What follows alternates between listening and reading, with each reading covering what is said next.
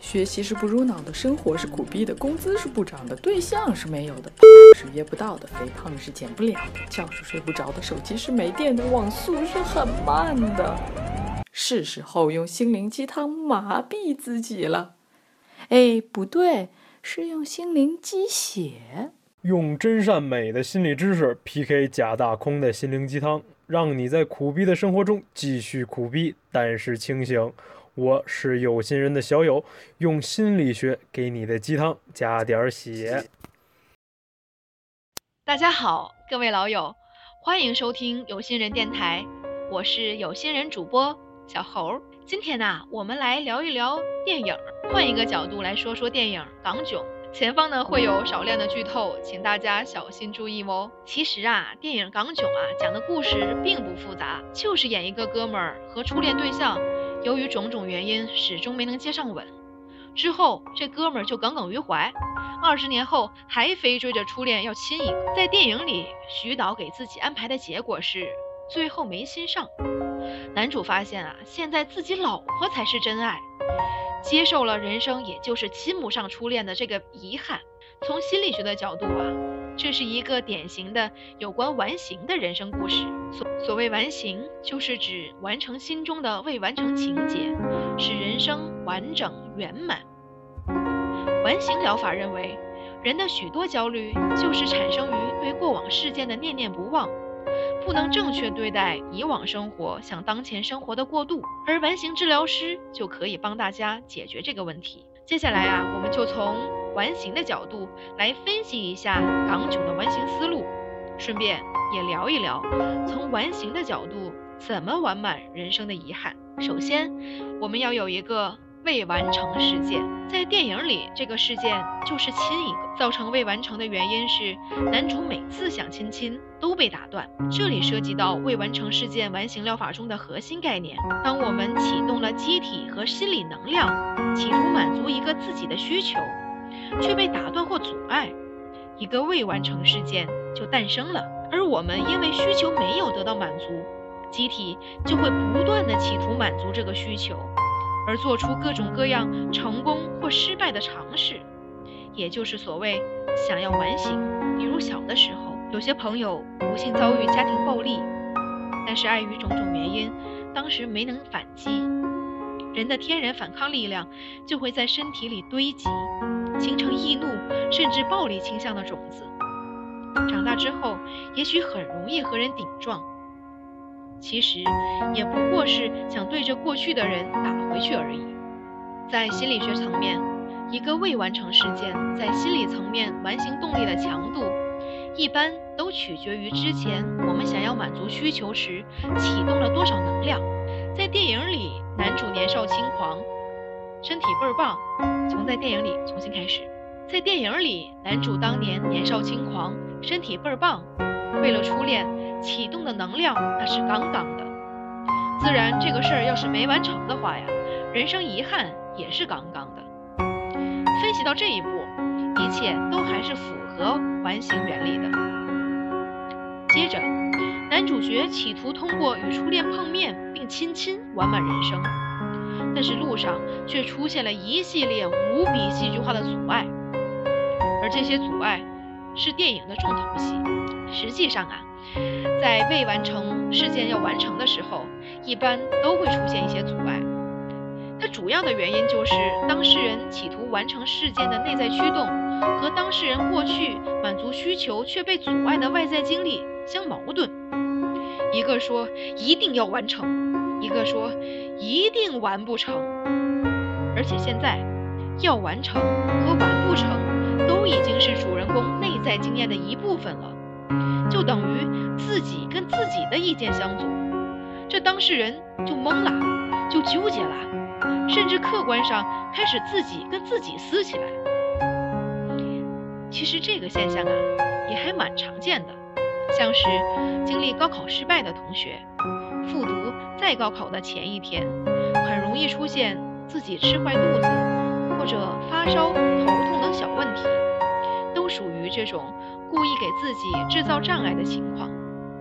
所以，从完形的角度来讲，在电影里面，男主和男二其实啊是同一个人。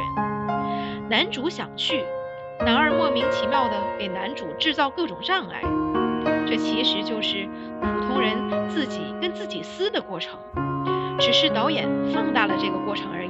这个呢不用担心，这个不是精神分裂，是每个人每一天都会经历的内部矛盾。就比如像有些人在早上起床的时候。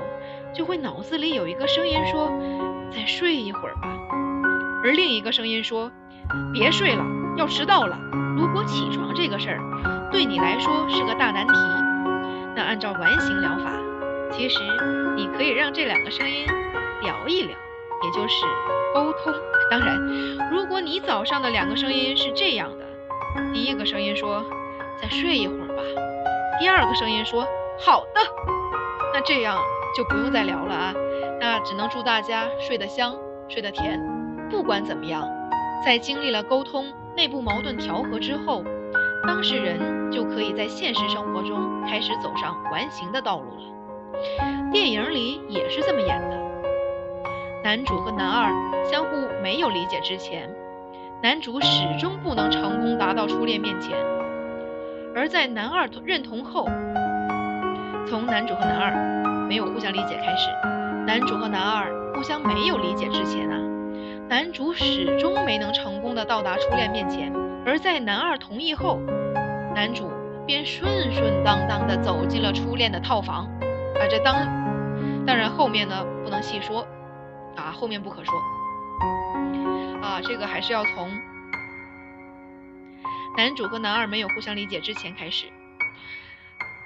在男主和男二没有互相理解之前，男主始终没能达到初恋面前；而在男二认同后，男主就顺顺当当的走进了初恋的套房。